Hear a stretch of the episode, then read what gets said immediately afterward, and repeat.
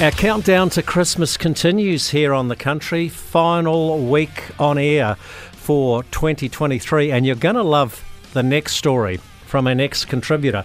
His name is John Elliot, along with his wife Susie. They farm Lammermoor Station, 5,200 hectares, in the Maniototo, in a place called the Styx. Now, John, you wear so many hats. You've become a good friend of the country. Now, I want to talk about your distillery. Now, can you go back a couple of generations to your grandfather? Yes, good afternoon, Jamie. Uh, yes, my grandfather came back from the First World War after three and a half years and um, one of the lucky ones to survive and purchased the home, home farm. Actually, 1928, he purchased the home farm, Roedi. And uh, whilst Granddad was out mustering, was a 9,000 acre block, and whilst he was out mustering, one could have been any time of the year, probably more likely an autumn muster. Got caught out in a snowstorm and uh, gained a bit of shelter in a little uh, rocky outcrop. Whilst he's um, sheltering from the snowstorm, he, he, came across a little copper still hidden away in a, in a crevice. So he didn't think too much of it at the time. And when my father got back from boarding school, uh, he mentioned to my father about this copper still. So my father was a pretty fastidious musterer, horse rider, farmer, and had a fairly thorough look out there and we still haven't found that elusive copper still, but we have found a little hut hidden away very, very reclusively on the dark side of a gully. So, uh, so that's um, sort of something a little bit illicit there, only a couple of miles from the Dunstan Trail, which went through in about 1860, 1861 through the through the valley here, the first road into the interior of into central Otago. So we thought we'd pick up the ball and run with it about 100 plus years later, and and go with it. So that's been been very very good, and um, yeah, we've just been uh, boxing on ever since. About 2016, we made a start distilling whiskey. Uh, the shearers' quarters that were in the footprint of the distillery uh, unfortunately burnt down, so we mulled a bit of timber and um, got that uh, distillery built, and we've been going going ever since. And Susie's been turned to hand to the gin making, and it's been exceptional.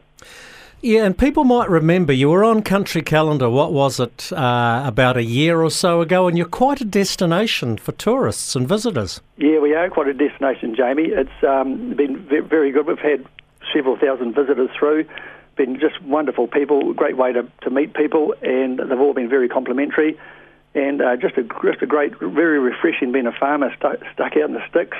Of course, the sticks is S T Y X it's a uh, colloquial name for um, the Paerau Valley, and uh, yeah, because of the Styx Creek at the bottom of the valley. So yeah, very very refreshing, and uh, it's good good to see plenty of visitors.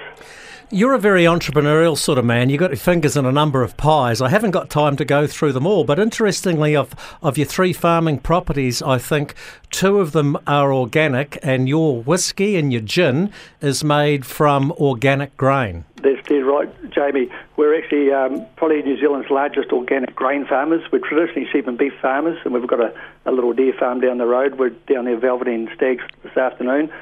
However, uh, we do several thousand tonne of grain certified organic, and we'd be the only distillery in the world that actually grows organic grain and takes it right through to the bottling stage.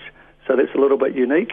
And um, yeah, so a good story to tell. Anyone who knows your neck of the country, and, and, and the Maniototo is one of my absolute favourite areas, would know that it's can be reasonably harsh, very hot in the summer, very cold in the winter, often very dry as well. Does that land lend itself well to organic farming? Uh, it does, Jamie. It does where we live. It's very short growing season.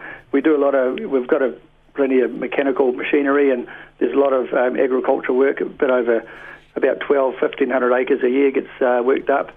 And um, so a lot of extra mechanical work, cultivation. And um, apart from the good barley growing area and or grain growing area, we also um, very good for maturing the whiskey. That extreme climate, the hot and cold in one day, is really really good for the whiskey maturation.